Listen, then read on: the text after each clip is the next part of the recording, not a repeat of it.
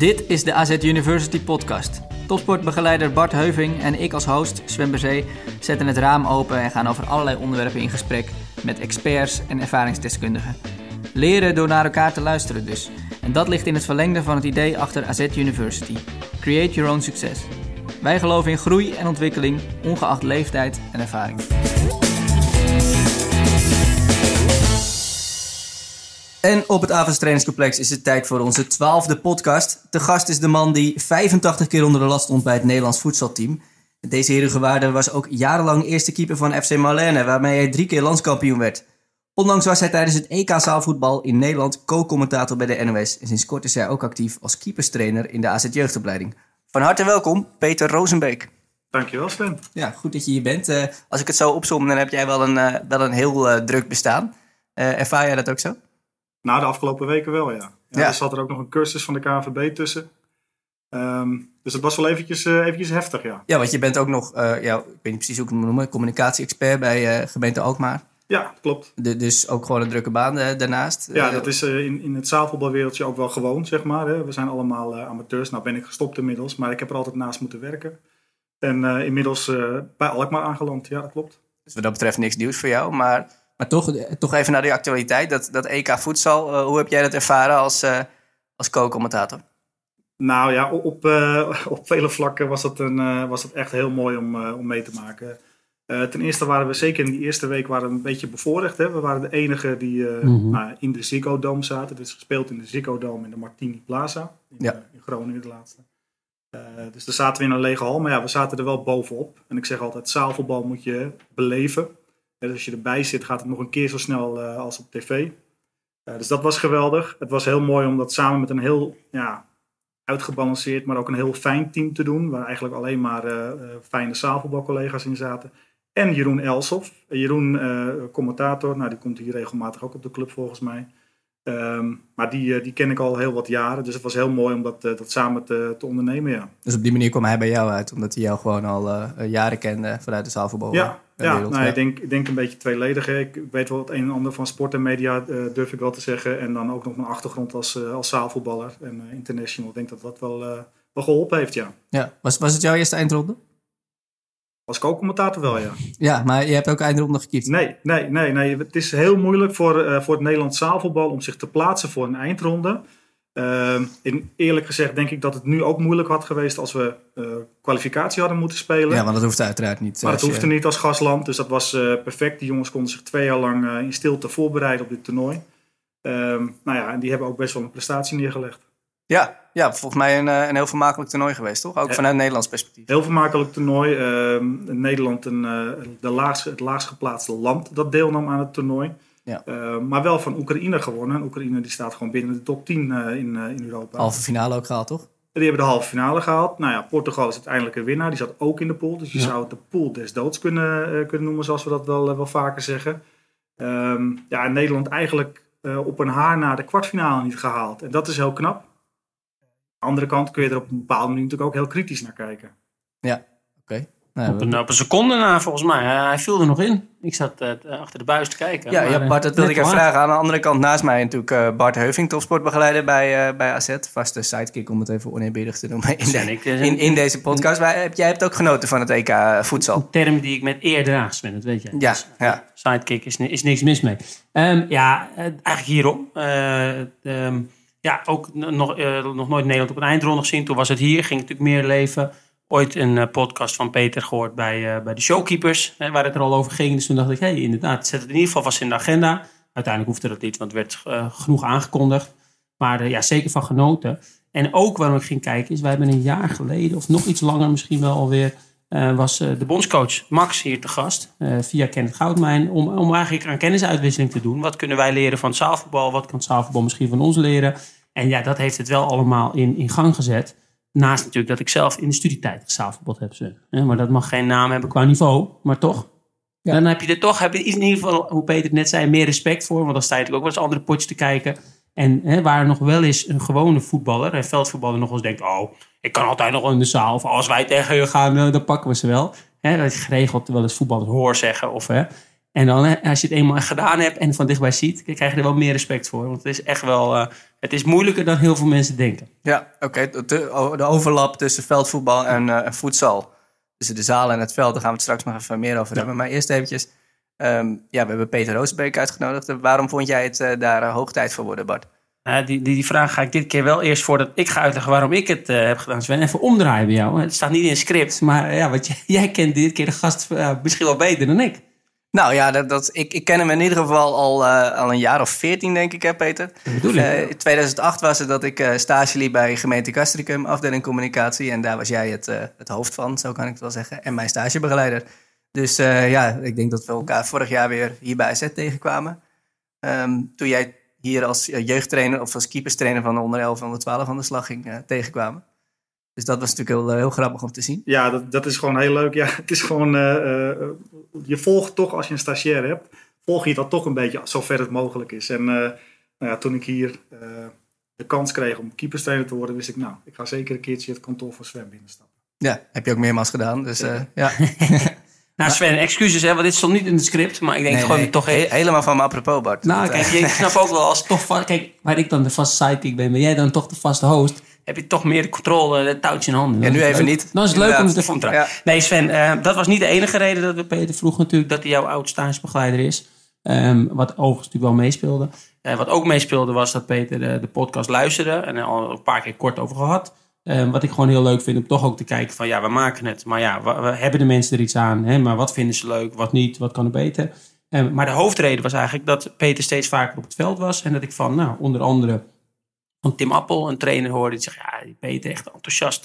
Ja, enthousiast, veel ervaring. Dat deelt hij met de jongens. He, dus maar echt dat, dat, dat, zeg maar, enthousiast. Dan denk ik aan het woordje liefhebber. En dat overbrengen. Nou, dat is een van de belangrijkste dingen die we eigenlijk bij jongens proberen te doen. Is liefde voor het spel overbrengen. Dat staat natuurlijk nooit in de grote visiedocumenten bovenaan. Maar tussen de regels door is dat echt wel iets waar we bij AZ voor staan. Ja, als je dan het geluid hoort van Tim, maar ook van meerdere mensen. Ik sprak toen Kenneth. Die allemaal zeiden van ja, je moet echt een keer met Peter zitten. Nou, Ken, het Goudmijn. Ken het Goudmijn, ja. ja. Hier assistent trainer bij Precies, maar ook, veel... uitgebreid zaal. Komen we zo meteen op terug. Precies, die zei van oh ja Bart, ja Peter moet je echt even een keer een koffertje mee doen. En ja, dat uh, daarna gedaan. En op een gegeven moment dacht ik van ja, weet je, het is eigenlijk een zo'n mooi verhaal wat hij heeft. Hè? En, en, ja, waarom gaan we daar geen, geen podcast als het ware omheen bouwen?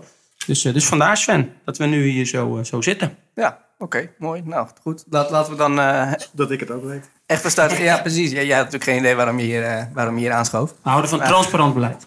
Precies, oké. Nou, bij, bij deze uh, laten we dan uh, nu echt van start gaan.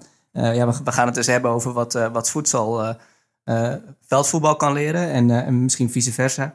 Maar ook over jouw bijzondere carrière, Peter. Want ja, jij begon niet per se op het hoogste niveau. Um, bij FC Marlene, ja, je begon wel op jonge leeftijd daar, werd je keeper. Maar eigenlijk vanaf lager niveau ja, naar de nee, top dat, dat klopt. Hè. Dus uh, uh, om het een beetje te verromantiseren, op uh, eh, 17-jarige leeftijd liep ik het café Marlene binnen. Daar is eigenlijk, dat is eigenlijk de grond van, van, de, van de club. Hè. Daar is de club, waar de club naar vernoemd is. Ja. waar de club naar vernoemd is. de, de eigenaar van toenmalige Marlene is ook voorzitter. Dus dat is niet zo vreemd. Ik liep daar binnen en ja, er zaten allemaal voetballers aan de bar en ze misten nog een keeper. En ze, ken, ze kennen me wel. Dus uh, kan jij vanavond uh, spelen, ja. En eigenlijk vanaf dat moment ben ik nooit meer weg geweest. Uh, we speelden op dat moment derde klasse. onze grootste overwinning, ja, let op, dat was de Waard Cup. Dat waren gewoon de teams uit Herugewaard die tegen elkaar speelden. In een bomvolle horst. een toenmalige sporthal staat er niet meer. Een prachtige sporthal was dat met een houten vloertje. Um, ja, en uh, doorgegroeid tot uiteindelijk zelfs het niveau van, uh, van Champions League en uh, nou ja, international geworden. We zijn in de eerste jaren kampioen geworden op een wat lager niveau. En uiteindelijk kwamen we via een fusie met Handsome Eight, een club uit Alkmaar, kwamen in de eerste divisie terecht. Daar hebben we drie jaar gespeeld, ook kampioen geworden. En het tweede jaar dat we in de eredivisie speelden, haalden we onze eerste landstitel binnen. Ja, hoe, hoe kijk je daar dan op terug? Want, want inderdaad, van, van toch, wat was het, tweede of derde niveau? uh, naar, naar de top en dan landskampioen worden, is toch wel bijzonder als je daar uh, ja, op terugblikt. Ja, ja, dat is het. En dan heb je het vooral over, uh, ja, om maar zo'n term erin te gooien, over het proces, zeg maar. Wat je allemaal meemaakt. Hè? En je begint met een, met een groep eigenlijk jongens uit Heergewaard, allemaal vrienden, allemaal bekenden van elkaar. Ja, dan komt er een keer een jongen van wat verder weg. En dan, dan gaan we wat fanatieker trainen. En dan ga je wat meer over andere dingen praten. En, en op een gegeven moment zit je in een bus een sporthal toe. En uh, weet je, dan, dat verandert gewoon heel erg. En dat proces is gewoon heel erg mooi. Ja, ik ben gewoon heel erg uh, bevoorrecht dat ik daar al die jaren bij heb mogen, mogen zitten. En uh, ja, van, eigenlijk van ieder jaar heb ik wel iets waarvan ik denk, dat was wel heel mooi. En daar heb ik iets van geleerd. Of daar heb ik heel veel plezier aan gehad. Dus ja, ik heb gewoon, ik heb gewoon een hele mooie tijd gehad. Ja, ja perfect. Ik, ik denk dat het mooi is, Bart, dat we, jij, jij, jij zei het vooraf al even tegen Peter dat we een clipje van, uh, van Kenneth Goudmijn hebben, assistent-trainer bij, bij AZ. Maar ook uitgebreid verleden in het zaalvoetbal. Zelf ook drie interlands gespeeld in de zaal, geloof ik. Hè? Ja. ja. Dus, en jij, jij, kent hem heel goed, hè? Ja, Kenneth was in die beginjaren, hij was eigenlijk, hij is eigenlijk de grondlegger geweest samen met Ad Molenaar. Dat is de voorzitter waar ik het al even over, even over had. En uh, zij, zij hebben gewoon gedacht uh, met z'n tweeën van ja, wij willen naar de top. En ze hebben mensen om zich heen verzameld die, dat, uh, die, dat, ja, die daar meegeholpen hebben aan het proces. En, en Kenneth was eerst mijn coach, toen mijn medespeler en aanvoerder. En vervolgens nadat hij stopte, kwam hij een aantal jaar later kwam hij weer, weer terug als coach. Dus ja, dat is ook gewoon een vriendschap geworden in die jaren. Ja, ja precies. Oké, nou laten we even gaan luisteren naar Kenneth. Want we hebben hem dus gevraagd om, om even wat over jou te vertellen. En hoe hij jou herinnert en kent. Precies, dus we hebben misschien wel een nieuw rubriekje, maar dat gaan we zien. Peter Rozenbeek. Peter Rozenbeek uh, kwam bij mij. Ik had een, uh, een idee met de voorzitter over uh, hoe het zaalvoetbalniveau in Herengewaard naar een hoog plan krijgen. Daarbij nog overeenkomend dat wij ja, gewoon Nederlands kampioen wilden worden. zijn we aan de gang gegaan. Nou, wat kwam er op mijn pad? Er was een keeper, 16 jaar, Peter Rozenbeek. goede keeper, zeker. Maar uh, ja, was gewoon nog best wel wat mis aan. In de zin van, uh, het was een hele leergierige gast. Heel gedreven. Maar nog heel erg bonkig en hoekig. Er moest nog heel veel aan gebeuren. Nou ja, uh, je zag heel goed dat hij heel goed was in ballen tegenhouden. Dat kon hij wel. Alleen wat zo knap was aan Peter in de 20 jaar dat ik met hem heb gewerkt. En hem heb als trainer heb gemaakt, meegemaakt, als medespeler heb meegemaakt. Maar ook als technisch directeur zeg maar heb meegemaakt. Was zo knap aan Peter dat Peter zo ontzettend leergierig was en altijd maar bezig was om uh, hoe kan ik daarin beter worden. En hij merkte heel snel dat hij niet zo goed was in meevoetballen. Maar ja, uh, dus wat had hij toen ontwikkeld? Had hij bijvoorbeeld de trap ontwikkeld, dat hij een, een vaste trap kreeg van zijn gebiedje naar links in de hoek. Dat noemden wij een soort escape. Als hij daar gespeeld werd, dan wist je als Peter in de problemen zit, dan speelt hij hem altijd in die zone. Nou, die ging je echt heel goed beheersen, die trap. En uh, ja, die had hij gewoon eigenlijk volledig onder de knie. Waardoor we altijd echt maar ook in balbezit bleven. Nou ja, daaruit heeft hij nog meer zijn trap ontwikkeld. Om gewoon steeds maar trappen, trappen, trappen. Hij kwam ook zelf, want we waren natuurlijk geen keeperstrainer. Hij kwam ook zelf, want ik nam hem altijd mee in de trainingen, zeg maar, als keeper. Maar hij kwam ook zelf met tennisballetjes en met dingetjes. En had hij weer bij Spanje gekeken naar die keepers hoe die dat deden. Uh, hij is ook een van de eerste die dat op zijn knieën deed. Weet je wel, wat uh, Neuer ook uh, doet en kan. En Courtois doet dat volgens mij nu tegenwoordig.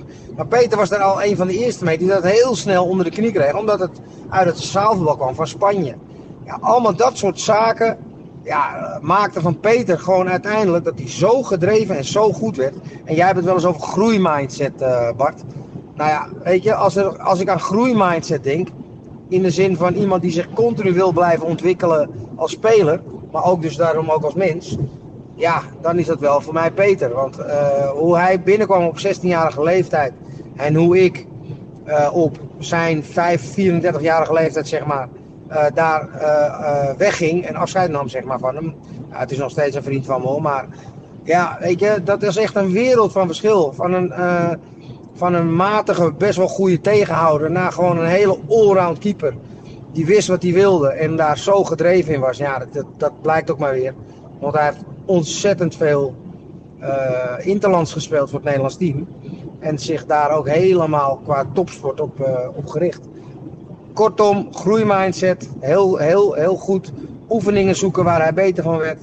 Maar eigenlijk wat je wil uh, qua intrinsieke motivatie van een sporter. Ja, mooie, hele mooie woorden denk ik van, uh, van Kenneth Goudmijn, uh, Peter, over jou. Um, ja, kan, kan je, herken jij jezelf er volledig in? Bijvoorbeeld die, die groeimindset die hij meermaals aanstipt? Is dat wat, jij, wat jou typeerde als uh, ja, kijk, topkeeper? Uh, Kenneth, Kenneth, en ik kennen elkaar gewoon goed. Ik zou bijna willen zeggen door en door. En, en hij heeft natuurlijk ook heel erg geobserveerd als trainer en als technische manager. Dus herken ik wat. Ja, ja hij had wel een, een spiegel voor. En hij noemt gelukkig alleen de positieve dingen, dus dat is fijn. en als je het hebt over groeimindset. En voor, voor mij is het heel erg. Ik ben altijd heel nieuwsgierig gebleven ehm, als, als keeper, maar ook als, als voetballer en ook als mens. En ik denk dat dat heel belangrijk is. En, voor mij zit daar een soort kern in. Ehm, eh, ik wilde heel graag de beste worden. Ik wilde het blijven en ik wilde het heel lang blijven. En daardoor wist ik dat ik uh, meer moest doen dan een ander. Of laat ik het anders zeggen, ik eiste dat van mezelf. En ehm, dat betekende dat ik naast gewoon heel vaak op het veld stond. Ik was er vaak als eerste. Nou, Kenneth heeft het over die trap. Ik weet nog wel, dan haalde ik de, de bal uit, uh, uit het hok en daar was er nog niemand op, uh, op de vloer. En dan stond ik altijd trappen. Omdat ik wist, dat moet, dat moet ik verbeteren. Als ik, als ik echt naar de top toe wil, dan moet ik dat. En uh, het is wel grappig, die term groeimindset. Ik herken dat heel erg. omdat, nou eigenlijk, jullie hebben me er ook wel iets over verteld. Bart heeft me daar iets over verteld. Um, maar tegelijkertijd is het een soort uh, theorie van wat ik gewoon van binnenuit voel en ben. En dat zeg ik niet om te pochen of zo, maar het is, het is, dat is gewoon heel de, normaal voor jou. Zeg je? Dat is eigenlijk heel normaal voor jou. Om ja, ja, voor mij is dat normaal. En dat vind ik soms ook wel, vond ik soms ook wel eens lastig in teamverband als andere spelers mm -hmm. dat niet hadden. Uh, terwijl die misschien wel meer talent hadden dan ik. Uh, dat, dat vond ik soms wel eens moeilijk om, om daarmee om te gaan. Want je zou inderdaad zeggen dat ze allemaal wel de drive hebben om top te worden. Nou, er zijn ook heel veel jongens, en zeker, kijk, ik heb het geluk gehad, ik zat in de top. Er zijn heel veel jongens die uh, absoluut die drive hebben. Um, ik denk dat ik misschien nog wel bij dat kleine groepje hoorde wat net nog eventjes iets meer deed uh, dan de rest. Ja, maar waar, waar zit dat in dan? Dat, dat verschil tussen net iets meer doen en het net niet doen? Ja, dat is een, uh, dat is een hele goede vraag. En soms uh, is dat heel moeilijk om uit te leggen. Omdat dat, volgens mij, als het heel erg van binnen komt, is het heel moeilijk om daar woorden, woorden aan te geven. Maar misschien een heel, heel gek voorbeeld. Uh, ik wist heel vroeg dat ik keeper wilde zijn. Um, ik, uh, voor mijn verjaardag kreeg ik van die, ja, ik weet niet of jullie die kunnen herinneren, van die Rukenor wollen handschoentjes met van die rubberen uh, ja. plakkaatjes erop. Die pads. Van die pads, nou vond ja. ik helemaal, helemaal geweldig. En dan ging ik dan mee naar de trainer. Zei ik, trainer, kijk, ik wil keeper worden. Mijn moeder naaide op een oude trui, naaide ze rug nummer 1. En dan was ik uh, zes jaar en stond ik al in het doel. Op je zesde al? Ja, ja, ik bijna, bijna meteen. Ik mocht op mijn vijfde voetballen stiekem. Hè. Dat mocht toen pas van Ah, ja. zes, maar ik, op mijn vijfde liep ik bij Reiger Boys rond. Um, en ik wist eigenlijk vrij vlot ik, dat ik keeper wilde worden. En mijn ouders zeggen wel eens van ja, dat was omdat je lui was. En dan stond ik, het, het klassieke beeld van de klavertjes vier zoeken in je doelgebied, dat, uh, dat paste wel, een beetje, paste wel een beetje bij me. Maar tegelijkertijd, um, en dit is eigenlijk wat ik wil zeggen, maar het is niet zo leuk ook hoor. Voor mijn ouders zeker niet. Als ik een uh, doelpunt tegenkreeg, en het maakte niet uit of ik 8-1 voor stond of 6-0 achter, dan huilde ik. Letterlijk stond ik te huilen in doel. En dat kwam vanuit, vanuit deze jongen zelf. En ik ging dan ook naar huis en dan verpestte ik eigenlijk wel een beetje het weekend voor mijn ouders. Dus sorry papa en mam, maar oh, dat is in, het open, in de openbaarheid. Die kijken er heel slecht ja, terug inderdaad. Ja, nou ja, weet je, ze wisten ook uiteindelijk wel wie het, wie het jochie was. Maar, ja, want uh, we hebben het over de zesjarige Peter en je bent ja. dat niet je hele carrière blijven doen, neem ik aan. Nee, nee, nee. Ik denk, denk zelfs dat ik ook een goede verliezer ben geworden. Oké. Okay. Ja, dat, dat, ik had, ik, kijk, maar het komt ook misschien wel een beetje omdat ik heel veel gewonnen heb. Dus dat, dat speelt mee, hè? dat je weet dat je op een gegeven moment uh, kun je je rijk voelen. En dan kun je ook uh, snappen dat je niet altijd kunt winnen. Dan heb je soms ook uh, andere jongens in de kleedkamer van de nationale ploeg... die misschien 50, 60 interlands hebben gespeeld... maar nog nooit één prijs hebben gewonnen. Weet je wel, ik voelde me wel bevoorrecht om mm -hmm. bij deze club te spelen... en ja. dan ook nog eens international te worden. Meervoudig landskampioen in de beker, ja. Supercup, et cetera. Ja, ja, weet je wel. Ik, begin dat ik net bij de nationale ploeg kwam... er zat daar Anton Bilorro, 85 interlands... nog nooit een prijs gewonnen. En ik had er al drie op mijn naam staan op dat moment. Weet je wel, ja. Dus, je, jij voelde je rijk inderdaad. Je ja, ja, ja. En, en je, je, moet, je moet ook leren uh, omgaan met... Maar laat ik het zo zeggen. Ik heb, ik heb geleerd mijn, uh, mijn slechte verlieserschap weg te stoppen. Laat ik het zo maar zeggen. Dus dan... Tuurlijk, uh, het verliezen van een, een finale om de landstitel... Dat is, dat is gewoon lastig. Dat is iets waar je een jaar voor werkt. Waar je stiekem ook een beetje van droomt. Uh, maar ik, ik heb geleerd om daar op een bepaalde manier mee om te gaan. En dat heeft er ook wel mee te maken ehm, dat ik graag een voorbeeld voor anderen wil zijn. En dat jochie van toen was geen voorbeeld. Nee, precies. Maar ja, toen moest je Ja, zelf alles misschien nog leren. nodig. Dus eh, Ja. Ja, ik denk, Ja, ik, denk ja. ik kijk er ook helemaal niet eh, Nee. op negatief op terug. Nee, precies. Om, nodig ja, om, om te komen waar je nu zit. Ja, het- daar, sorry, sorry Sven, maar ik moet Nee, haak- haak in. eventjes nu wat zeggen. Of nou ja, niks moet, maar ik wil het graag. Nee, het- in het begin wat jij net zei, Peter, dat triggerde mij enorm. Hè? Dat je zei van, die- dat je die theorie toen niet kende, maar eigenlijk doorleefd hebt. En dat zit ook een beetje een rode draad in onze podcast. We willen eigenlijk de wetenschap en de praktijk verbinden. En de wetenschap zal altijd achterlopen op de praktijk, want die doet onderzoek naar de praktijk. En, en Kel Dweck, de bedenkster van Mindset, is gewoon gaan kijken... hoe kan het nou dat sommige mensen zich goed ontwikkelen... en andere mensen zich niet goed ontwikkelen. Wat niet wil zeggen dat ze slecht zijn. Hè? Want als jij je niet ontwikkelt, kan je nog steeds qua aanleg goed zijn. Dus zij is gaan kijken van... Hey, het valt haar op dat mensen die zich goed ontwikkelen... vaker die groeimindset hebben. Nou, daar ben jij dus waarschijnlijk... ik denk, denk niet dat ze jou ooit onderzocht heeft... maar wel de vergelijkbare Peters dan hè, in, in andere Ja. landen. Hè, dus het is, het is veel meer eigenlijk een, een, een, een voorbeeld... Nou, eigenlijk hoe Kenneth het noemde, maar ook dat, dat, dat kaart je nu ook weer aan... van hey, het, het, het is eigenlijk heel logisch vanuit nieuwsgierigheid dat je gaat leren. Maar je ziet ook, hè, bijvoorbeeld in een parallel universum, dat er een Peter rondloopt die denkt: ik ben een goede keeper, ik moet goed presteren, ik moet, waardoor die le- leergierigheid en die nieuwsgierigheid soms er al uitgeramd wordt. Hè, dus daar moest ik heel erg aan denken. En het tweede wat je zei, wat ik heel mooi vond, is dat willen winnen. Dat staat dus niet haaks op een groeimindset. Je hoort de laatste tijd wel eens discussies van ja, willen winnen is iets slechts. En een kind dat wil winnen, dat komt door de ouders of dat komt daardoor. En we moeten dit afschaffen. We, oh, nou, de discussie met ranglijst is wat anders dan willen winnen. Maar dat hangt daar natuurlijk wel een beetje mee samen. En wat ik mooi vind in jouw verhaal is, je kan en-en hebben. Je kan heel erg bezig zijn met ontwikkelen, maar ook iets in je hebben waardoor als je verliest, de ene als verliest of het tegenroep krijgt, nou jammer, we gaan door. En de ander gaat huilen. Ik weet nog zelf, hè, toch een beetje autobiografisch fan. En iets, ik ben nooit international geworden. Maar met tennis had ik precies hetzelfde. Als ik een wedstrijd verloor, of een punt verloor, of een dubbele fout. Nou, dan kwamen de tranen al, want ik wilde zo graag. En als iemand dan tegen mij zei van, ja, maar luister, het maakt niet uit. Nou, dan werd ik nog kwader. Of hè, je hoeft niet te huilen. Of hè, dit staat voor. Er zit ook gewoon iets in, los dus van groeimindset. Zit er soms ook iets in bij mensen dat je gewoon heel graag dat wil laten zien. Hè, dat je voor jezelf, hè, dus helemaal niet door anderen. En dat vind ik mooi hoe je dat, hoe je dat omschrijft. En voornamelijk vind ik het mooi dat die twee dus niet eh, haaks op elkaar staan. Maar dat je en en nee. kan hebben. Nou, ik denk dat je nog iets interessants zegt. Ik denk dat je omgeving daarin wel belangrijk is. Ja. Hè, En ehm, eh, mijn ouders zijn daar heel belangrijk in geweest. Ook omdat ze gewoon eigenlijk uiteindelijk eh, mij hebben laten zijn wie ik ben. En dat is volgens mij ook, eh, nou ja, wij zijn allebei eh, vader. Volgens mij is dat ook het mooiste cadeau Ja. dat je aan, je aan je kinderen kunt geven. En bij mij heeft dat geleid, geresulteerd tot, tot dit. Ja. En ehm, ja, ik, ik denk, mijn vader ging ook bijvoorbeeld nooit, je had van die ouders die gingen dan naast de, de bondscoach zitten. Mijn vader zat altijd stil in een hoekje. En ik weet, ik heb 23 jaar in het eerste voor Malerne gestaan. En ik weet zeker dat eh driekwart van de mensen op de tribune niet weet wie mijn vader is. En dat, dat, heeft, ja, dat is gewoon hartstikke, hartstikke fijn voor mij ook. je, hoort, je hoort wel vaker die, van, die, van die lelijke verhalen van ouders langs het veld die, eh, die constant zich bemoeien met iedere actie van hun kind. Ja. Eh, dat was bij jou in ieder geval niet het geval. Maar zo'n zo'n ouder word je zelf ook niet, eh, denk ik, als, eh, als jouw kinderen op het voetbalveld staan bijvoorbeeld.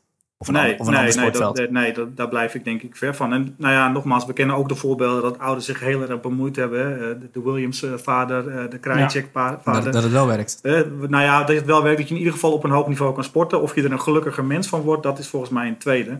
Eh, en, en weet je, voor- voor mijn dochter geldt dat wat zij ook wil worden, eh, dat ze wel de best moet doen. Dat vind, ik, dat vind ik wel belangrijk. Maar dat ze uiteindelijk wel zelf die keuze moet Mhm. maken. Ja. Nou ja, Sven, hè? En, en, en als het nog niet duidelijk was voor de luisteraars, nou, hierom hebben wij dus Peter uitgenodigd. Ja, want, want, want Kenneth zei het ook al in, eh, in het praatje wat we net hebben beluisterd van hem.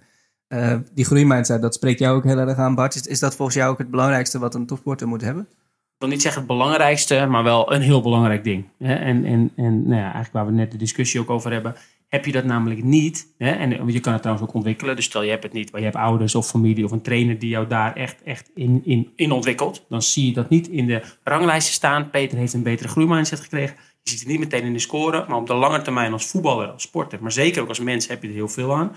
Dus in dat geval denk ik zeker dat het hè, als mens een van de belangrijkste eh, dingen is die, die je zou of al hebt of kan ontwikkelen. Ja, wat, mij, wat ik er zo mooi aan vind is, stel jij verliest, en dan neem even de jonge Peter. Je verliest, je krijgt die tegendoelpunt. Of je maakt of het nou een blunder is, of het nou eh, wel eentje die erin gaat, die misschien had kunnen hebben, maar eigenlijk al een goede bal was. Als jij een groeimindset hebt, baal je wel, maar kan je ook op een gegeven moment denken, wat ga ik doen om het te verbeteren? Nou, neem dan het zaalvoorbeeld van Kenneth.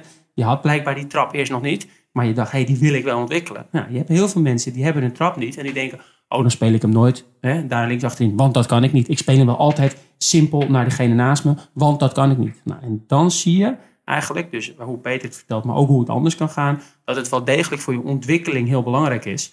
En ja, ik, ik ben eigenlijk een soort van, uh, ja, noem het eens eventjes, uh, een soort Sherlock Holmes. Maar dan niet met moordzaken, maar naar groeimindset. Ik lees de wetenschap, vind ik heel leuk. Maar ik ben eigenlijk, wat ik nog leuk vind, zijn dit soort praktijkverhalen.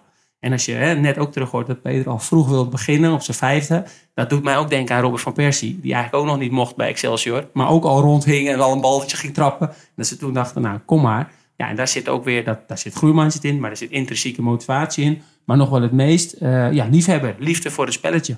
En, en, en daar bedoel ik met, oh, ik kan niet zeggen groeimindset is het belangrijkst. Want ik denk dat als ik, als ik moet zeggen wat het belangrijkste is, dan is het liefde voor het spelletje. Waardoor je nieuwsgierig wordt, waardoor je zonder keeperstrainer zelf gaat kijken. Die, die twee gaan hand in hand ook, denk ik, toch? Vaak wel, maar niet, niet altijd.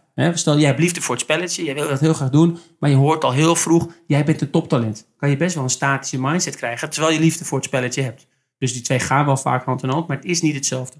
Ja, en, en ja, wat ik zeg, ik ben een speurneus naar dit soort verhalen. En toen dus Kenneth dit verhaal wat hij net had ingesproken, had hij al eens eerder naar mij verteld. En toen dacht ik, ja, nu ga ik Peter appen. Die dacht, wat is dit nou? Ik word opeens geappt. Ik zei, Peter, we moeten een keer zitten. Ja, Dus, dus dat vind ik, ja, ik vind het uh, fantastisch om te horen. Jij benoemt het ook al even uit, uit het praatje van, uh, van Kenneth. Uh, jij had geen keeperstrainer, Peter. Um, is dat ergens in jouw voordeel geweest? Dat je daardoor zelf naar oplossingen moest gaan? Nou, dat, dat, zo heb ik er nog nooit over nagedacht, Sven. Maar dat is ja. wel een goeie. Ik, ik, heb wel eens het woord autodidact voorbij, voorbij horen komen. Ja, ik moest heel erg zoeken naar, naar oplossingen. En je, je kunt je voorstellen als jongen in Nederland en je wilde het zo meteen nog even over het zaalvoetbal en het veldvoetbal hebben. Als jong in Nederland groei je op in een uh, voetbalcultuur. Dus het eerste wat je doet... Een, een veldvoetbalcultuur. Is een veldvoetbalcultuur. dus je gaat naar het veld. Je gaat naar de, de lokale club en je speelt op gras en je speelt buiten. Als je kijkt naar landen als Spanje, Portugal... Eh, dat is het eerste wat ze doen. Is vaak 5 ja. tegen 5. Dat kan ook buiten zijn, want dat is in die landen beter. Maar vaak wel op het, op het veld met de afmetingen van een zaalvoetbalveld. Uh, met de kleine doeltjes. En dan zijn ze daar op die manier bezig. Ik kwam dus op mijn 16 in aanraking met een sport waar ik dus 16 jaar lang, of laten we zo zeggen vanaf mijn vijfde, 11 jaar lang niet voor geprepareerd was. Dus ik was een veldvoetbalkeeper in een zaalvoetbaldoel. En dat zag je in die tijd eigenlijk wel bij alle Nederlandse keepers.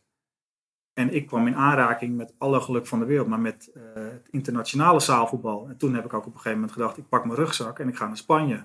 En ik ga, daar zijn de beste zaalvoetbalkeepers van de wereld. Daar ga ik kijken hoe het moet. Hoe oud was je toen?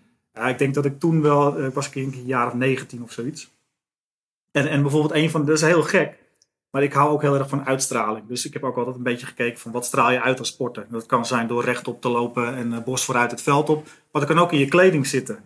En ik keepte als jonge met een lange broek in de met van die grote wanten. Gewoon keepershandschoenen, maar het ziet er toch anders uit. Lange mouwen. En ik kwam in Spanje en ik zag, hé, hey, blote handen, uh, korte broek, korte mouwen. Dat ga ik doen in Nederland. Weet je wel. En ja, allemaal van die kleine dingetjes. Maar wat Kenneth, waar Kenneth ook aan refereert, het blok. Zoals we het nu vaak zien bij Testegen, de Gea. Dat heb ik daar ook van meegenomen. Alleen ja, ik kan er wel naar kijken. Maar vervolgens moet je het ook nog kunnen uitvoeren mm -hmm. op het veld. En daar zitten trainingsuren in de zaal voor. Maar ook in de achtertuin uh, van mijn ouderlijk huis. Uh, of op het schoolpleintje. Weet je wel, waar je toch... Ja, waar ze dachten, wat is die gek nou aan het doen? wat, wat zit hij nou te doen op zijn knietjes? En uh, van links naar rechts. En ik word, ben, word nog wel eens nagedaan door mijn, door mijn oud teamgenoot. Oh, Rozenbeek. En dan staan ze me een beetje half na te doen als een soort trekpot. Maar ja, ik, ik wil graag een stukje internationaal... Of tenminste, laat ik het zo zeggen. Ik wil een stukje van die keepers van Spanje... wilde ik overbrengen op mezelf en naar Nederland. Ja. Dat was toen helemaal niet hier. Uh. Nee, dat was niet zo. We waren eigenlijk veredelde veldvoetbalkeepers. Maar dat is inderdaad ook een voorbeeld van hoe je het eigenlijk zelf moest je het gaan halen ik in een ander land. zelf ophalen. Hè, en waar Ken het dan bijvoorbeeld over hebt, dan zag ik ze trainen met tennisballen. Hè, en de gedachte is dan, uh, uh, als je een tennisbal, oog-handcoördinatie, de tennisbal gaat tegenhouden, dan kun je dat ook met een grote bal. Mm -hmm. dus dat is weer een hele andere. Nou, jullie hebben het volgens mij vaak over differentieel leren. Ja, hè, dus ja. kleinere ballen, ander soort ballen, zwaardere ballen. Mm -hmm. nou, dat zat daar onbewust, deed, deed ik dat op die manier. Liet ik iemand achter me staan, die gooide tennisballen tegen de muur. En dan moest ik zorgen dat ik snel reageerde. Ja. Dus dat, dat, dat soort dingetjes nam ik mee. En ik moet heel erg zeggen, ik heb heel veel geleerd van observeren. Videobanden kijken van internationaal Gewoon kijken naar de andere wedstrijden. Kijken, kijken, kijken. eh, letterlijk ook gewoon soms de, eh, eerder naar het stadion sta- gaan. Een veldvoetbalstadion bijvoorbeeld. Om de warming-up te zien. Ja. Kijken wat Ja, ze daar doen. Ja. Dat soort dingen. Daar heb ik gewoon heel veel van geleerd.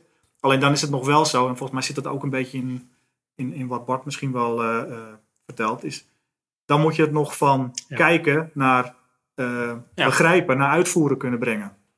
Ja, zeker. En, en ook, hè, toch om een andere groeimindset sporter, hè, naast Peter, is toch de vergelijking weer, weer een paar keer te maken zijn met Kobe Bryant. Kobe Bryant keek videobanden. Hij zat met zijn vader in Italië, want Ita- in Ja. Italië ging zijn vader basketballen. AC En- Milan fan. Een groot ook. Ja. Een groot ook.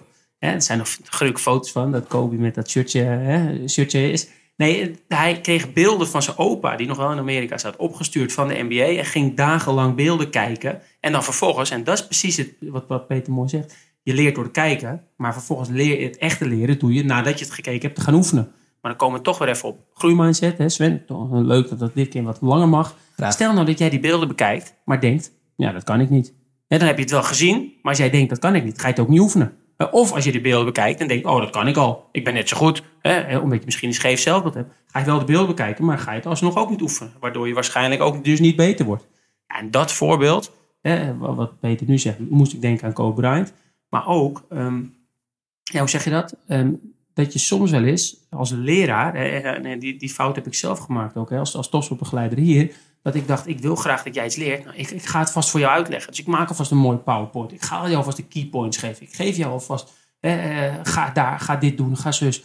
Terwijl soms moet je als leraar, hoe moeilijk dat ook is, of als trainercoach, even dat stapje terug doen. En juist de autonomie bij de, bij de ander leggen. En ook kijken, wat pikt diegene op? Maar dan voelt het voor diegene ook, hé, dit heb ik zelf gedaan. Wat in, in wetenschap weer het IKEA-effect heet. Niet om reclame te maken voor IKEA. Maar eh, het IKEA-effect in de wetenschap is letterlijk... jij vindt die, eh, die tafel of dat bureau mooier... omdat je hem zelf in elkaar hebt gezet. Nou, de transfer te maken naar waar wij het nu over hebben... jij gaat waarschijnlijk sneller iets oefenen... omdat je het zelf hebt opgezocht. Je bent helemaal naar Spanje gegaan, je hebt het gekeken. Ja, dan ga ik het ook wel oefenen. Terwijl als ik dat kant en klaar als het ware aan jou geef als speler... van hier, dit is wat jij moet doen... ja, hoe serieus neem je het dan? Want ik, ik heb eigenlijk hè, het harde werk gedaan... en jij, ja, ja, dat kan morgen ook wel. Dus, dus soms gun je eigenlijk die, ook die jeugdspelers bij zet natuurlijk dan eigenlijk geen trainer. Om het zo even te lullig voor onze trainers misschien. om het zo te Eh, zeggen, geen maar- ruzie met de trainers, maar wel minder eh, vaak dat die, hè, zoals een oud hoofdjeugdopleiding van FC Groningen het ooit zei, het zweet moet op het juiste rug staan. Dus ik zeg niet dat de trainers weg moeten, maar je moet niet te veel voor de spelers willen doen. En daar, dat vind ik in het verhaal van Peter, die ik net zeg, ja, daar moet ik meteen aan denken. Ja.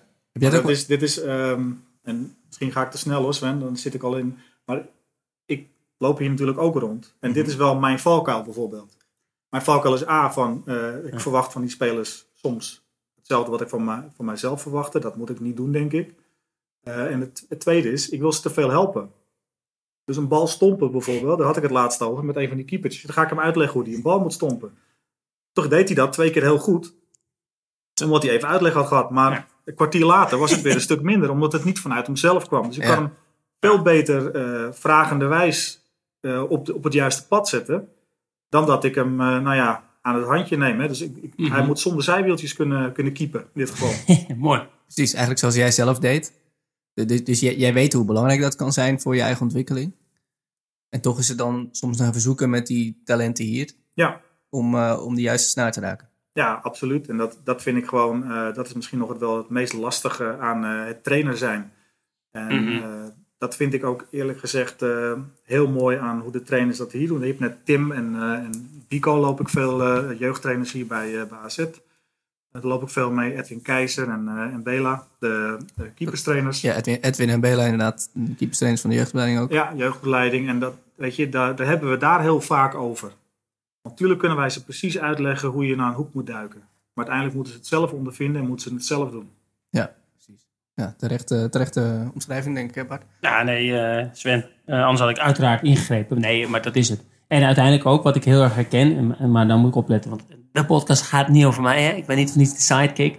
Maar die valkuil waar we het over hebben, dat is ook iets waarbij je als trainer-coach, en die fout wordt ook, vind ik, veel gemaakt. Wij zijn jongens aan het opleiden, maar wij zijn zelf ook in opleiding. Alleen, zo noemen we dat niet, hè? want wij zitten niet in de jeugdopleiding, wij werken daar. Alleen, ja, wij zijn ook nog niet af. Dus, dus wat ik net zeg, ik was het alleen maar aan het voorkouwen. Ik was het alleen maar, als jij een probleem had, had ik de oplossing al. Dat ik op jouw bordje neergelegd. En ik had zoiets van, ga nou mee aan de gang. Ik weet het wel. Ik heb dat ook in de afgelopen jaren moeten leren. En misschien dat ik nu, als ik dan even kritisch naar mezelf kijk, weer de afgelopen tijd, misschien dat soms weer te veel doe. Hè, waar jij misschien ook, in je, in je, toen je naar Spanje was geweest en dingen, dat er waarschijnlijk ook wel iemand is, nou een Kenneth is geweest of iemand anders, die op een gegeven moment zei, ja Peter, dat is goed, maar let ook hier en hier op. En die balans, hè, die, die zoektocht van wat is juist, en dat is soms juist wel dingen uitleggen, soms wel voordoen, soms een stapje terug, soms confronteren, soms... Dat vind ik het mooiste van het trainingcoachschap. En dan ben je nooit uitgeleerd. Balanceren op een heel dun koord, dus eigenlijk. Mooi. Ja, Ja. oké. Eh, en ik denk dat het eigenlijk een mooi moment is om, eh, naar een rubriekje te gaan. Ja, Bart. Boekenkast. Bart's Boekenkast. En wij geloven in de kracht van lezen. Juist ook wel binnen de discussie die we net hadden, Peter.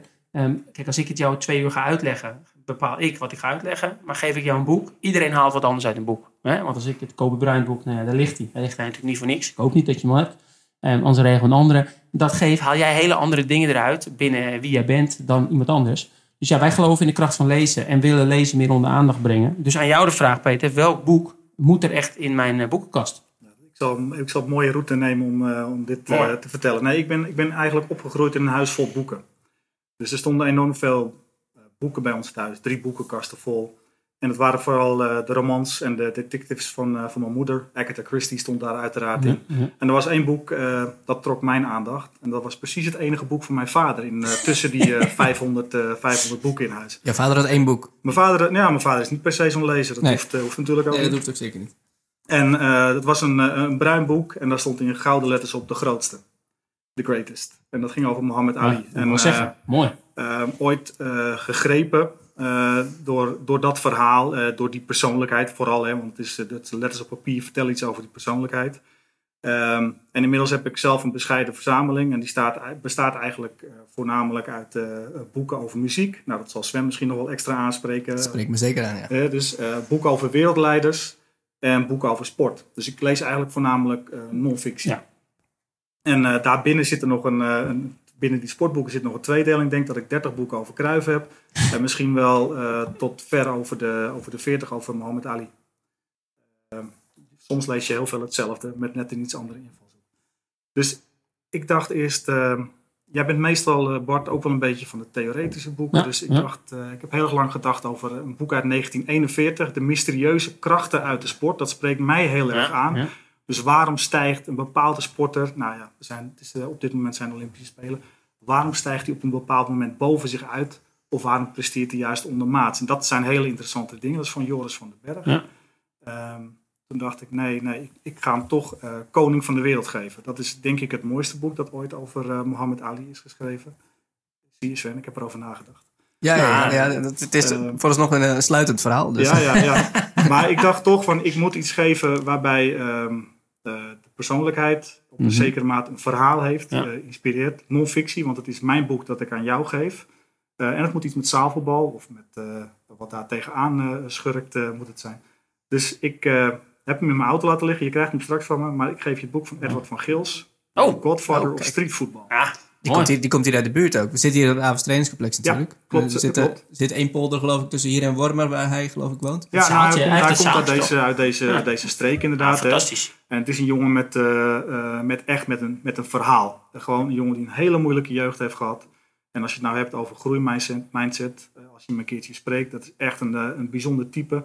Ehm, en is uiteindelijk gewoon een van de bekendste straatvoetballers van de hele wereld geworden. Zo Ja. niet de Ja, bekendste. ik wou zeggen. Ja. En, eh, dus eh, die krijg je Ah. voor je boekenkast. Ik denk dat heel veel mensen hem ook wel hebben zien spelen met Ronaldinho bijvoorbeeld eh, in het Ja. verleden. En, Ja, en hij zat geloof ik in de, in de, de FIFA Street eh, franchise van EA Sports. Klopt allemaal. Ja, ja, hij, heeft een, Ja. hij heeft heel veel hele bijzondere dingen gedaan. Een van de laatste dingen die hij heeft gedaan is een, eh, een documentaire reeks over eh, straatvoetbal, maar dan in de gevangenis. ja, ja, Ging hij als straatvoetballer? Nou, het is een, het is een kleine man, veel tatoeages. Dus hij eh, valt daar niet per se op.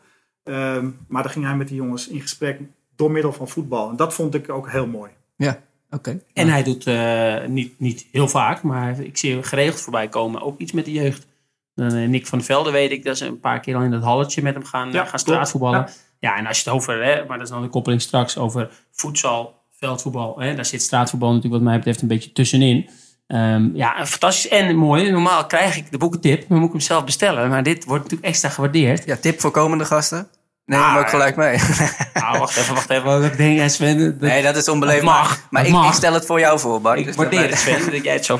Nee, eh, super. En ehm, ik heb hem wel eens voorbij, want hij is net uit, toch? Ja, Ja, ik wil zeggen, ja, ik wil Ja, zeggen, want ik heb hem wel al... Hè, hij stond nog niet op de leeslijst. Maar ik denk dat het het eerste... Nou ja, hij is ook zaalvoetballer. hè. Hij heeft bij eh, Den Haag Trimeur gespeeld. Onder andere eh, in, eh, in Rotterdam bij Weststars. Hij is nu assistenttrainer bij Marlene. ja, ik wil Eh, zeggen, hij zit Dus ja. hij doet echt wel wat met de jeugd. eh ehm, heeft hier ook nog gespeeld in deze regio inderdaad. Kon de dus Boetjang, het is het eerste, ja, Kon de Boetjang. Het is volgens mij het eerste zaalvoetbal gerelateerde, straatvoetbal gerelateerde boek eh, in Nederland. Ja, eh, dat klopt. Hele mooie tip. En, en maar Ja. wat, wat me toch eventjes bijblijft, is je hebt 40 boeken van Mohamed Ali Ja, gelezen. Misschien nog wel meer. En niet... Eh, had hij ook een goede eh, zaalvoetballer kunnen zijn? Goede zaalvoetballer. Ehm, ik, de- ik denk wel dat er een soort eh, algemeenheid is bij topsporters. Dat, ehm, eh, dat zij in staat zijn eh, meerdere sporten te beoefenen. Ik denk alleen, soms moet je ook een beetje, eh, een beetje geluk hebben. En is het fysieke as- aspect is nog wel, wel belangrijk. Hè? Eh, Pieter van der Hogeband kon bijvoorbeeld heel snel eh, zwemmen. Ook mede doordat hij een soort aerodynamische Ja. houding kon aannemen. Ja. Die niet iedereen kan, eh, kan aannemen. Eh, Phelps, schoenmaatje 52 uit mijn ja, dat zijn natuurlijk eh, eh, dingen die, die enorm helpen. Maar ik denk in het algemeen... eh, Het werkt niet altijd, weten we ook door Usain Bolt natuurlijk. Die, eh, klopt, maar als Usain Bolt misschien op eh, Ja. vijfjarige leeftijd eh, was gaan voetballen... hadden we misschien iets anders gezien. Maar het klopt, ik denk dat er zijn zoveel factoren die uiteindelijk meespelen. Eh, bij Mohammed Ali was het een gestolen fiets. Hij ging naar eh, de, de plaatselijke agent en die zei van... ben je heel boos? Weet je wat jij moet komen doen? Je moet morgen komen boksen bij mij in de, in de bokschool. Ja, mooi. Weet je wel, en dus zo lopen dingen in het, eh, in het leven. Hij is denk ik over het algemeen, eh, hij was heel lichtvoetig, maar hij is iets te groot denk ik voor een, eh voor een zaalvoetballer. precies, of een fysiek contact is helemaal niet eh, toegestaan, geloof ik. Dan, eh, Niet zoveel. nee, zo Niet niet, zoveel, niet, niet, nee, op die nee. manier, nee. Nee, nee, dat is Nou, meer, meer ijshockey. En, en, en wat, wat eh, Peter terecht zegt, ik heb er niet zoveel over uh, Mohammed Ali gelezen, maar natuurlijk wel wat. En denk ik wel dat zijn manier van uh, ook wel willen ontwikkelen, willen winnen, maar ook het zijn van een goed mens. Hè? En dat betekent niet dat je een goed mens dat je nooit eens een keer een foutje maakt. Hè? Die, dit hoor je de laatste tijd ook nog wel eens. Dat mensen, ja, maar hij heeft toen dit en dit gedaan. Ja, maar over het algemeen echt wel een goed mens. Um, denk ik dat de, de, de overeenkomst tussen beide is, en dat, is, dat wil ook nog wel eens een misverstand staan, dat je een heel snel werkend brein moet hebben. Dus echt intelligentie op een andere manier. Als je het zaalvoetbal ziet en ziet hoe snel ze beslissingen nemen, al is het dat schot, ja. hè, die keep, even toch terug de EK erbij te pakken. De keeper staat iets te ver, volgens mij van Portugal. En iemand heeft de bal nog niet aangenomen of schiet hem al. Hij ging dan op de lat en vervolgens schoot iemand anders hem erin. En, uh, ik ben nog niet zo goed in de namen. Hè. Peter denkt nu, dat was die, dat was die. Maar daar moet je echt snel werkend brein voor hebben. Nou, hetzelfde met boksen. En het staat wel bekend. Ja, boksen, ja, domme gasten. Dit. Nee, als je ziet hoe snel het brein moet werken om klappen te ontwijken. Om keuzes te maken. Om, ja, dus ik denk wel dat die component... Hè, dus als je inderdaad vijf jaar geleden wat anders was gaan doen... dat er wel iets zit van een aanlegcomponent van een snelwerkend brein. Naast dus die groeimindset die je nodig hebt om dat te verzilveren. Want hè, een, een van mijn favoriete coaches, John Wooden, zegt potential means nothing unless it's realized. Wat ik een hele mooie vind. Hè, dus, maar dat he, zou denk ik wel de overlap zijn tussen Muhammad Ali en in dit geval voedsel. Als je er eentje zou moeten zoeken. het was een beetje geforceerd inderdaad, denk ik. ik ja, maar, maar, soms, maar, soms een beetje geforceerd. Hè? Ja, precies, soms moet je er even doorheen uh, uh, werken. Um, de overlap tussen twee, twee sporten, uh, of, of, succesvol zijn in twee sporten. Dan, ik heb hier een, een lijstje met voetballers die, die ook op het veld, maar ook in de zaal wel uh, op niveau hebben gespeeld. Uh, Ruud Vormer, Robert Muren, Olaf Lindenberg, uh, Edgar Davids en natuurlijk de eerder genoemde Kenneth Goudmijn. ja, hoe, hoe, groot is die overlap eigenlijk tussen zaal en veldvoetbal in jouw ogen, Peter? Ja, die, ja, het is in feite, je handelt met je, met je voeten. He, dus het is een bal aan je voeten. Het is anders dan handbal. Um, dat, dat, is, dat is duidelijk. Um, dus kun, er zit heel veel kun, je, kun je die switch even, even snel maken? Nee, dat geloof ik niet. Ik geloof wel dat het een heel ander bewegingspatroon is. Ik geloof wel dat je het kunt oppakken. Mm -hmm. Want in de basis nog steeds is het een vorm mm -hmm. van voetbal. Of je dat nou op het veld doet of in de zaal. Um, maar het is zeker niet zo dat iedere veldvoetballer op hoog niveau, op hoog niveau zou kunnen zaalvoetballen. En de, deze voorbeelden die, versa, die, die, ik noem, uh, jongens zoals Olaf Lindenberg, uh, Kenneth Goudmijn die natuurlijk ook interlands in de zaal heeft gespeeld, maar ja. ook, ook, hier bij AZ in het eerste, ja. in het verleden. Nee, dat is grappig. Volgens mij, nou moet ik denken aan een van de eerste dingen die hier over tafel ging, dat is liefhebber zijn. Mhm. Eh, dat zijn deze jongens volgens mij allemaal. Nee, je, mist, je hebt bijvoorbeeld niet in je rijtje genoemd Edwin Grunholz, wat de allergrootste zaalvoetballer aller tijden is, wat mij betreft. Eh, maar die ook gewoon onder contract stond bij Roda en bij ADO Mhm. bijvoorbeeld. Ja. En eh, het ga- gaat volgens mij uiteindelijk ook, zijn het liefhebbers, dan kun je ook wat sneller aanpassen, denk ik. Deze jongens die jij noemt, die hebben echt wel die switch gemaakt. Hè. Ik heb met Olaf eh, Lindenberg heb ik nog in eh, de nationale ploeg gespeeld. Dat is ook gewoon een onwijs technisch vaardig speler natuurlijk. Dus Technisch vaardig spel. En, en wat, wat wel, eh, wat wel ehm, de kern raakt, is ook, hij weet ook wat er nodig is om een wedstrijd te winnen. En zo'n jongen konden we op dat moment heel goed gebruiken. Het zijn toch nou ja, amateurs allemaal. Dus we, eh, ja, er zit een ander soort druk achter bij ons, denk ik, toch? Als ik eerlijk Mhm. zeg, het is dan, dan bij wat Olaf is gewend. eh, d- daar wordt echt, eh, nou ja, je moet eh, overleven vaak in het, eh, in het betaald voetbal, denk ik. Dat is misschien bij ons, een wat kleinere sport, is dat wat minder. En dat heeft hij ons eh, echt wel meegegeven in die periode. Ik weet nog heel goed dat, eh, dat Edgar bij ons eh, de zaal binnenkwam. Edgar Davids. Edgar Davids. En dat we echt dachten van, eh, nou, deze gaat ons meteen wegvoetballen. Vind het ook heel belangrijk om te zeggen, ik kwam een ontzettend bescheiden, aardige vent binnen. Eh, die verhalen horen we natuurlijk ook wel eens anders. En eh, iemand die ook ontzettend veel mooie voetbalverhalen had. Maar die ook gewoon heel erg leergierig was. Dus die was bij ons aan het kijken. Hij ging niet bij mij kijken, want ik ben niet de bal, eh, balgoochelaar. Maar bij de andere jongens in mijn ploeg ging hij wel kijken. Oh, dus dat doe je zo en dat doe je zus. En voor de duidelijkheid, voor de mensen thuis die dat niet weten. We spelen naast in, op een ander soort ondervloer. En zo spelen we ook met een andere bal. Spelen Ja. Met een plofbal. Daar moet je ook heel erg aan wennen. Daar moet je iets mee kunnen. Dus daar was hij ook heel erg aan het testen. En het mooie vond ik, dat hij na de training bleef. Om nog eens even te kijken van, hoe werkt dit nou precies? En eh, jongens, vertel mij eens wat. En eh, zullen we nog even een balletje trappen? Dat vond ik echt heel te gek aan hem. Ja, ja, mooi. Nou, dit, we, we gaan zeer binnenkort een podcast ook doen eh, eh, voor de luisteraars vast over media. En dit vind ik een fantastisch voorbeeld. Want wat komt er in de privé of in de, in de andere rollenblaadjes als Edgar Davids verkeerd geparkeerd staat? Terwijl Sven, wij ook wel eens verkeerd geparkeerd staan. Maar dat komt er niet in. Nee, ik nooit. Maar, goed- maar goed. Nee. Ik, laat ik het bij mezelf houden. Nee, eh, maar dit soort voorbeelden en dit soort mooie verhalen, ja, dat, dat komt niet in de privé of ergens. Hey, Edgar Davids heeft meegezavelbald. Want ja, er zit helemaal geen eh, negativiteit aan of, eh, of van, oh, wat gaat het mis. En ja, daarom vind ik dit zo'n heel mooi voorbeeld van, hè, waar wij toch nu ook gedeeld hebben. En ook weer dat stukje, eh, ja, wat je zei het al, liefhebber, maar ook echt die, die nieuwsgierigheid. Hè? Dus stel je bent lief, kijk, je hebt heel veel liefhebbers, die kijken op tv voetbal, zijn ook liefhebbers. Maar dat liefhebbers gekoppeld aan nieuwsgierigheid te blijven hangen. Hè, ook weer respect naar andere mensen. Niet, ik ben de grote hè, Edgar Davids, die waarschijnlijk hè, behoorlijk wat miljoen op de bank heeft. Dat weten we natuurlijk niet, maar dat denk ik. Hè, maar in ieder geval qua status. Maar dat hij dus juist niet alleen mee gaat doen, maar echt nieuwsgierig is, blijft hangen. ja. Ja, die, die mate van leergierigheid, ja, dat, is, dat vind ik heel mooi om, om, om ook weer te delen met, nou in dit geval luisteraars, maar ook met jeugdspelers. Ga ik dat zeker, dat voorbeeld wat Peter nu gebruikt, wat iedereen kan horen. Ja, als hij dit één op één met een bakje koffie had verteld, had ik het ook gebruikt. Want dat is wat mij betreft echt ja, een van de belangrijkste dingen die we moeten, of hè, die we moeten, die we, die we eh, kunnen en zouden moeten meegeven aan, aan sporters hier, maar zeker ook aan leerlingen.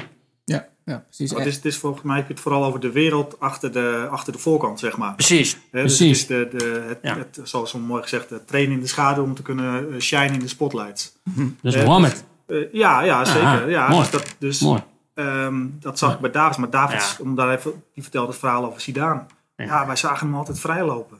Ja, toen bleek dat hij na de training continu met sprintjes van vijf meter bezig was. Continu maar te zorgen van, ik ben, ik ben weg bij mijn directe tegenstander. Ja, er zit gewoon altijd Ja, eh, het eindproduct zie je op het veld, maar er zit een hele wereld achter. Ja, precies. Dat is het Ja, oppervlakkige beeld dat mensen natuurlijk hebben, inderdaad. Ja. Eh, Davids was natuurlijk alleen maar de pitbull voor de buitenwacht. En, eh, maar er zat Ja. wat achter. Nou ja, de- de- En- en- terugkerend aan uh, Boulerouche. Die werd dus de kannibaal genoemd door eigenlijk een foutje in het interview. Ja, dat, denk dat, ik- dat vertelde ja. hij in een eerdere podcast inderdaad. Ja, ik geloof de tweede of zo Ja, van ons. dat, was Maar, ook, dat is precies dit. ja. Dat was iets kleins. Dat werd vervolgens zijn label. Werd in de dus Duitse pitbull, media de kannibaal. Dat was gewoon eigenlijk een, ja, wat is het? Een verspreking. Wat hij wilde zeggen. Ik ben een, eh, ja, wat wil, hij wilde zoiets Ja. zeggen van ik ben een felle verdediger. Maar hij, ja, maar hij wist zijn- Duits was nog niet zo de goed. Duits was niet Ja. zo goed. Dus toen zei Ik iemand zou zo. kuitenbijter ook niet kunnen vertalen in het Duits. Wil jij Sven? Nee, eh Koutenbijter, maar dat Louis van Gaal kan het in het Engels. Kalfbijter. Kalfbijter. Ja, ja, ongetwijfeld heeft hij dat wel eens geroepen op een persconferentie in Manchester. bij deze. Bij deze. Ja, ja, precies. Een mooie eh, nieuwe vondst. Eh, maar, maar over Davids gesproken, die komt er dan heel open in. Eh, en die wil echt leren. Du- dus dan is mijn vraag, wat kan het veldvoetbal leren van voedsel? Dat is een hele brede vraag, maar... Nee, dat is, nee, dat is een hele, hele brede, maar ook een hele terechte vraag. Hè. En dan eh, zou ik zeggen, ga even kijken naar beelden van Iniesta en Xavi. Ja. Dan zie je twee jongens die eigenlijk in de zaal zijn begonnen en eh, dat perfect uitvoeren op het veld. Niet toevallig uit Spanje, dus eh, het land waar... eh, Niet toevallig uit, uit Spanje, dat denk, dat denk ik in ieder geval. Die jongens beginnen gewoon, eh, gewoon op een klein veld, eh, vijf tegen vijf. Nee, wat mij de, als ik naar het afgelopen EK kijk, wat mij dan nog steeds eh, blijft opvallen, is de enorme intensiteit Ja. die daar eh, neer wordt gelegd. Het enorme tempo, maar ook het, het omschakelen Ja, van zo. verdedigen naar aanvallen en aanvallen naar verdedigen. En je weet ook, als je dat niet doet, dan ga, Ja. je, dan ga je geslacht. Dan ga je van gaas. Hè, dus dan, ehm, dat zijn echt dingen die, die anders zijn dan in het veldvoetbal. En qua intensiteit zouden we daar wat van kunnen lenen. En natuurlijk eh, is het, het bewegen in een kleine ruimte, het, het handelen, snel handelen in een kleine ruimte. Ja, dat is natuurlijk eh, eh, evident, dat is duidelijk, dat, dat ligt, voor, ligt voor de hand. Maar het is voor mij betreft niet alleen eh, als individu eh, zorgen dat je de bal bij je houdt, dat je hem fruit. Maar het is voor mij ook de snelheid van zien waar je medespelers lopen. Hè? Dus hoe breed Ja. is je blikveld? En ik zou graag de ene laatste goal op het, op het EK. Staat niet in de top 10, maar was voor mij de mooiste goal. Omdat een speler zo ontzettend snel handelt in zijn assist. En dan is het ook nog wat ik het allermooiste vind, buitenkantje rechts. Hè, genieten. dus, dus dat, was, dat was zo ontzettend knap dat hij iets eigenlijk uit een bijna blinde hoek ziet. En dan Ja. ook nog de techniek heeft en het vermogen om het uit te voeren. Want wie was dit? Eh, dit was eh, Thiago Brito en die gaf uiteindelijk een bal, een intikker op Siki. En Siki De 2-2, wordt, hè? eh, eh, nee, het was al 2-1. inmiddels de 3-2. Oh, is niet- dat was 3-2. ja al. Ja. Eh, het was in, Siki was inmiddels een hele populaire speler en die werd ook uitgeroepen tot speler van een toernooi. Mhm. Maar ja, dat is belangrijk dat hij daar is en hem intikt. ja, ja, maar ik vond dat, dat daarvoor vond ik zoveel, zoveel mooier. Ja. Ehm, dus, dus dat. En, en dan heb je in het zaalvoetbal hebben we heel vaak eh, vaste looplijnen, vaste afspraken. Ehm, ook met spelhervatting bijvoorbeeld. En ik denk dat het veldvoetbal daar ook zijn voordeel mee zou kunnen doen. Oké, in, in welke opzicht? Nou, dat ik nu wel eens zie dat eh, vrij, noem het maar eventjes plat, over een inworp of over een Mhm. corner nog wel eens na wordt gedacht. Maar wij zijn altijd bezig. Kijk, wij moeten onszelf in een hele kleine ruimte zien vrij te spelen. Dus dan gebruik je elkaar voor door bijvoorbeeld te blokken of door bijvoorbeeld een schijnloop te doen. Hè, We hadden, nou, het zal de, de luisteraar in het algemeen niet, misschien niet heel veel zeggen, maar wij hadden Jeroen Kossen. Wij wisten precies, die trekt een sprint naar voren en op het laatste moment breekt hij hem af naar rechts. En hoe gek het ook klinkt, het lukte altijd. Weet je, dus we wisten Ja, altijd, creëert toch chaos. komt, er komt een moment dat hij vrijkomt op de rechterkant. Of mooi. sorry, vanuit mij gezien dan op de linkerkant. Weet je wel? En in, voetbal zou er wat, bijvoorbeeld dode spelmomenten, er zou wat meer focus kunnen zijn op eh, ja, wat meer systemen erin. Ja, dat denk ik wel. Ja. Je ziet nu wel iets meer komen Mhm. bij, eh, bij corners bijvoorbeeld. Hè. Ik Ja. zag Ja, AZ die goal laatst tegen PSV ja, bijvoorbeeld. hè, bijvoorbeeld ook, en ook een lage corner. Zag je eigenlijk nooit. Maar Ja. dat is natuurlijk best wel goed als je goed kunt pasen. Al die jongens hier eh, kunnen goed pasen. Al die jongens in de Eredivisie in de top kunnen dat. Nou, dan kun je ook met een lage bal eens een keer heel veel voor elkaar krijgen. Of door op de juiste manier een blok te zetten. Juiste loopacties te maken. Ja. Er zit Ja. veel meer in schijnloopjes die, eh, die je nog niet ziet op het veld, maar wel in de zaal. Dus het was ook wel leuk dat eh, eh, Tim Appel en, en, en Dico Blijker waren bij ons aanwezig tijdens de, de EK eh, eindronde. Ze hebben denk Halve ik, eh, finale, halve hè? finale. Ik was wel jaloers. Ik was wel Ook jaloers. trainers in de jeugdopleiding voor de duidelijkheid. ja, Ja. Ja, ja, gaan weet kijken. je wel. En die, ja, ik geloof dat ze zitten te genieten, maar dat ze stiekem ook wel eens zitten te kijken van hoe kunnen wij eh, hier wat van pikken. Tuurlijk, nee. En in. In Portugal en Spanje zaten ze bij. Ja, Ja, want- want- nou, ik denk de mooiste wedstrijd. Ja, ik wou eh, zeggen, ik zat namelijk thuis te kijken en toen zag ik op het telefoontje dat zij daar zaten. Ja, toen was het enige gevoel van jaloezie was ook mij niet vreemd op het moment. viel niet onder drukken. Nee, Precies. ja, precies. Maar dan hebben we het ook over twee landen die Ja, ontzettend technisch voetbal spelen, denk ik. Dat, eh, is het dan wat dat betreft niet, dat is, dat is ook karakteristiek, denk ik, voor eh, voedsel. Is het wat dat betreft niet vreemd dat het niet een grotere sport is? In een land waar voetbal al populair is, notabene. Ja, dan heb je het over Nederland. Land, hè, Sven, ja. ja. Ja, kijk, ehm, ehm, dat, dat denk ik wel. Eh, er zitten wel. Ik heb er zelf ook wel een, echt een best wel vrij dwingende mening over, denk ik. Ehm, het is heel moeilijk in een land als Nederland, als kleine sport. Ja. Want wij willen overal de beste in zijn. Dat zien we nu ook weer op de Olympische Spelen. Eh, om zomaar even je, je neus aan het venster te drukken en zeggen van hier zijn wij en eh, gooi ons maar op tv. Dat, zo, zo werkt het gewoon niet. Dus ik denk dat eh, van binnenuit ook meer moet gebeuren. Er zijn denk ik vier, misschien vijf clubs die het echt goed voor elkaar hebben. Goede jeugdopleiding, goede selectie. Ook waar normen en waarden op een bepaalde manier worden, worden nageleefd. Maar tegelijkertijd is er ook een groot, groot deel van de clubs dat het eigenlijk nog steeds een beetje erbij doet. Dus jongens die zijn dan goed op het veld. We hebben concurrentie tegenwoordig van de derde en tweede divisie. Daar gaan spelers naartoe, die mogen dan niet meer zaalvoetballen. Terwijl als je vroeger kijkt naar, eh, eh, naar bijvoorbeeld een type als Henny Letting, maar ook, uh, ook Grunholz. Speelde ook nog op, op, bij topteams op het veld, amateur topteams dan. Mhm. en ehm, dus dat is gewoon lastig. maar qua intensiteit, qua het beleven van een sport, ja, dan denk ik dat ik wel vaker wat meer mensen mee zou willen nemen naar het zaalvoetbal. eigenlijk iedereen die bij het EK is geweest, is eigenlijk wel een beetje overtuigd van hoe, hoe mooi die sport kan zijn. En ja, gemiddeld per wedstrijd 60 schoten op doel.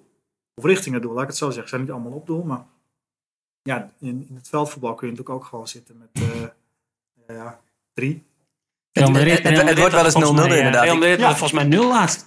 Overigens was... Uh, ja, Real Madrid tegen, tegen Paris. Paris inderdaad. Dat was niet... Uh... Nee, ja, dat, ja, en, en... Nee, dat was ook niet om aan te glauwen.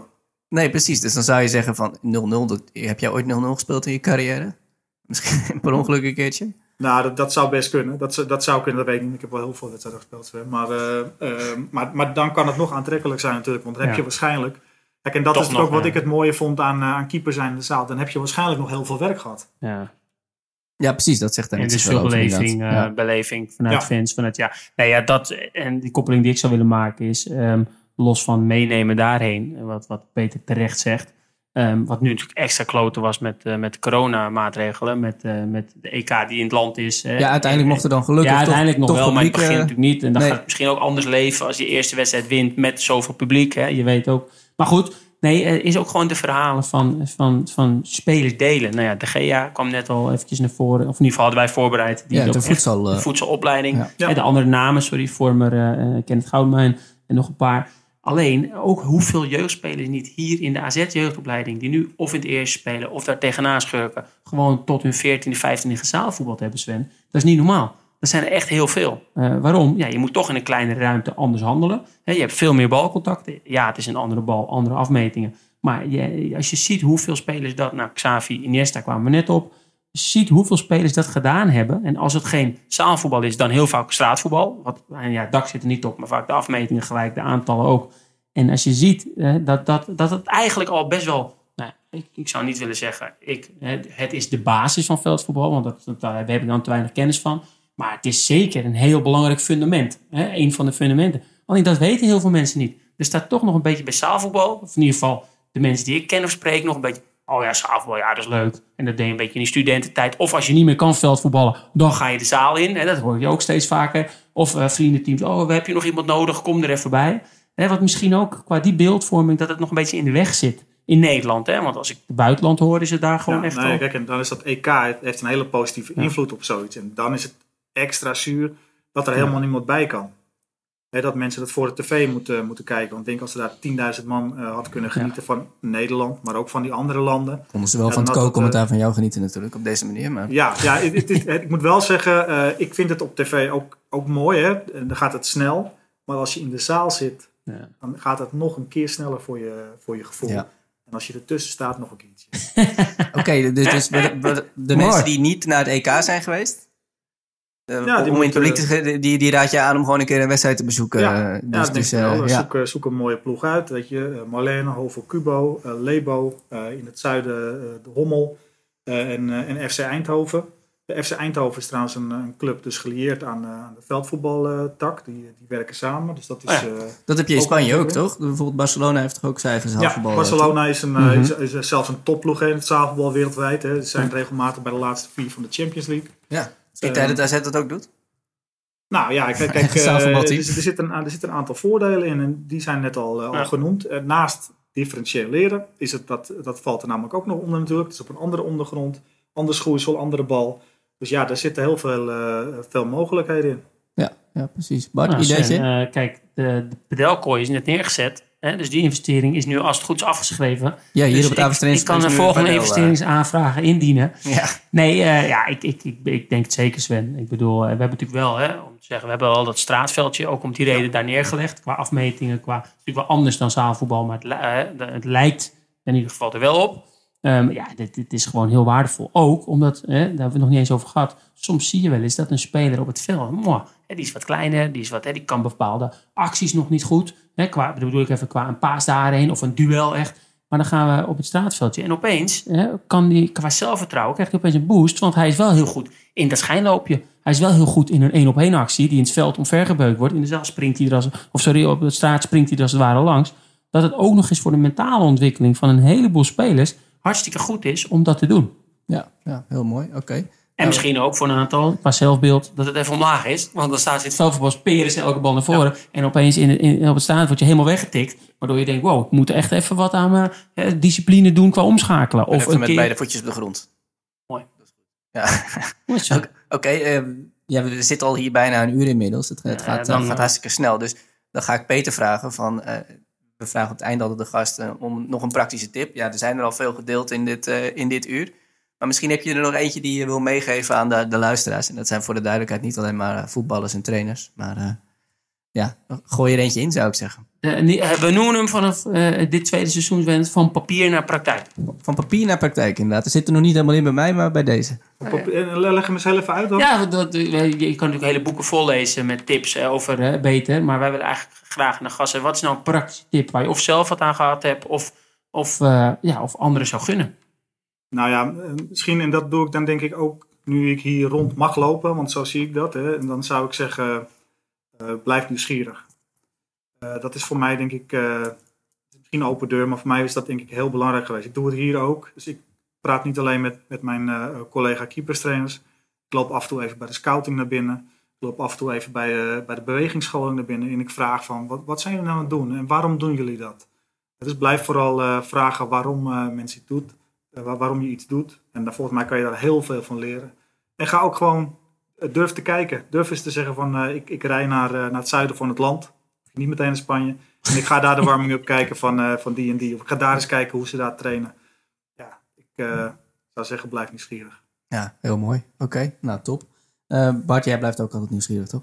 Duidelijkheid. Bij, eh, en, en, en misschien, jij zei het eh, Peter, eh, open deur. Aan de andere kant denk ik dat we wel eens eh, open deuren of clichés vergeten. Maar dat het wel de kern is van opleiden. En voornamelijk ook blijf dat doen. En, en laat mensen, geef mensen dan ook als aanvinder bij de ruimte om dat te doen. En doe het niet meteen voor ze. Dus ik vind het zeker een hele, een hele mooie. En Sven, uiteraard, ik blijf het. Ja, nou perfect. Dan, eh, dan, dat betekent dat we meer podcasts eh, gaan opnemen. Zodat we meer tot ons kunnen nemen. Als een spons, zeg maar. Hè? Dus, eh nee, goed. Mooi Sven, Vo- mooi. Voordat ik in verschrikkelijke uitdrukkingen verval, eh, ga ik deze podcast afsluiten. Nou, heel erg bedankt voor jouw, eh, jouw komst. Ja, je bent hier vaker op het Avenstrainingscomplex. Maar Peter Roosbeek, bedankt voor, eh, voor al jouw eh, anekdotes, eh, ervaringen en tips. Ehm, ja, deze speciale voedselpodcast komt hiermee tot een einde. Ehm, ja, en veel succes ook trouwens met het opleiden van de nieuwe Peter Roosbeek bij, bij, bij AZ. Misschien dat die over een jaar of tien eh, ook doorbreekt in zaalvoetbal, dan wel op het veld. Eh, binnenkort zijn Bart en ik er weer met een, eh, met een volgende podcast. eh, een aflevering van deze AZ University podcast. Hartelijk dank voor het luisteren en tot de volgende keer.